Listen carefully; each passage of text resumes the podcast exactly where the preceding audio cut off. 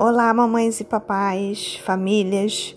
Meu nome é Tatiana Cessa, sou psicóloga e hoje eu trouxe aqui para o nosso podcast um tema muito importante, que é a teoria do amadurecimento pessoal.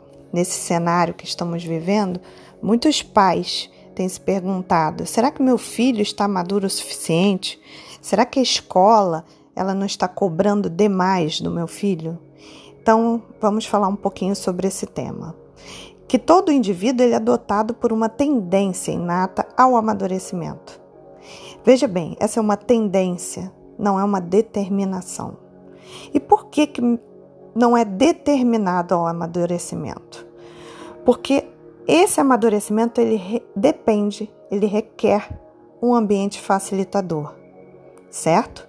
Se a criança, se o adolescente, se o bebê, ele não tem um ambiente facilitador, ele não começa a andar.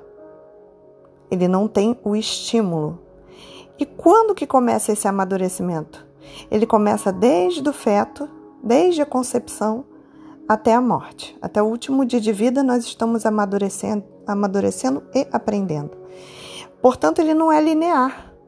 Então, em alguns momentos, a criança parece que solidificou um comportamento que compreendeu e, de repente, num determinado dia, ela regride e você diz: Poxa, mas meu filho já tinha aprendido isso, tá, está numa fase difícil.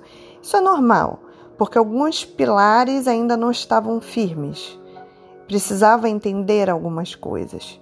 E hoje a neurociência ela fala muito sobre a neuroplasticidade e como é importante para a aprendizagem.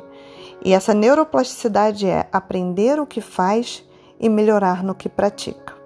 Só que para a aprendizagem, alguns conceitos eles precisam estar envolvidos, como a sensação, a atenção, a concentração, a percepção e a memorização. Elas dependem do estímulo que recebe. E quando a gente fala em estímulo, ele não é só da escola e não é só da família. Por isso que a tão falada parceria precisa se estabelecer. Escola e família não podem ser inimigas, o seu filho ele depende desse estímulo vir dos dois lados.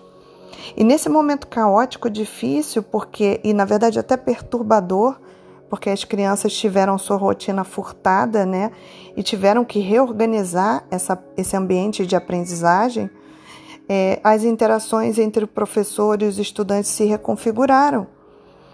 O ser humano ele nasce com potencial de aprender. Né? O bebê ele desmonta um brinquedo, ele quer aprender como funciona, e em cada estágio tem um tipo de aprendizagem. E aí os pais nesse cenário atual tiveram a oportunidade de presenciar esse link, como a, a, essa aprendizagem se estabelece. Na verdade, as crianças o tempo inteiro na sala, elas é, têm a atenção desviada, seja para um brinquedo, para um objeto, para conversar com um amigo, e o professor ele tem todo um preparo para puxar essa atenção novamente. E os pais ficaram surpresos. Nossa, não está dando certo esse essa videoconferência porque meu filho não tem atenção. Na verdade, o seu filho tem atenção, ela só está sendo desviada e precisa se reintegrar, né? Então é muito importante que os pais também sejam catalisadores do processo onde aprender, pesquisar, na verdade entender o assunto é algo bom. Ter dúvidas é algo bom. Grandes cientistas, eles começam sua investigação partindo de uma pergunta, não é verdade? Então, a dúvida, quando os pais veem o filho com dúvida, eles não podem encarar isso como algo ruim. Também folhas, deveres não são punição quando uma mãe diz: Ai meu Deus, mais uma atividade enviada pela escola. Ela está passando para a criança, para o jovem, que a atividade é algo ruim. Como muitos pais também já ouviram os próprios pais dizendo, e isso era muito comum em outras gerações, eu digo isso no meu livro: Meu filho, você está de castigo, vai estudar. A criança pensa: Ah, então estudar é, é, é um castigo, na verdade.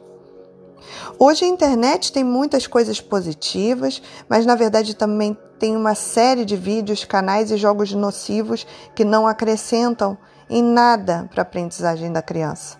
Portanto, quando as atividades são direcionadas para o conhecimento e são direcionadas pela escola, elas devem e precisam ser valorizadas pelos pais. Que legal, meu filho, você está aprendendo isso. Então fica aqui a nossa reflexão. Como está esse estímulo? Como está o ambiente de aprendizagem para o seu filho?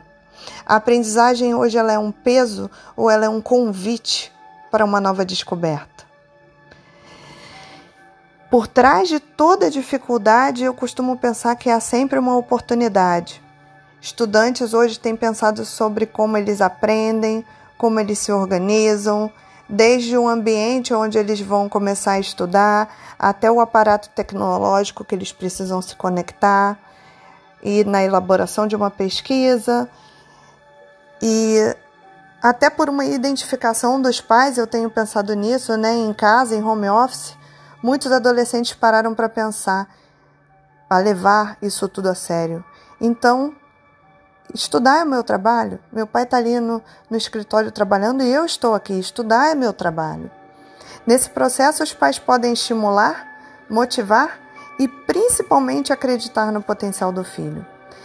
E serem sempre facilitadores desse processo onde aprender é uma viagem maravilhosa. Diga isso para o seu filho. Motive a criança que você tem em casa. Aprender é algo maravilhoso. Vamos refletir sobre isso. Um grande abraço para todos e até breve.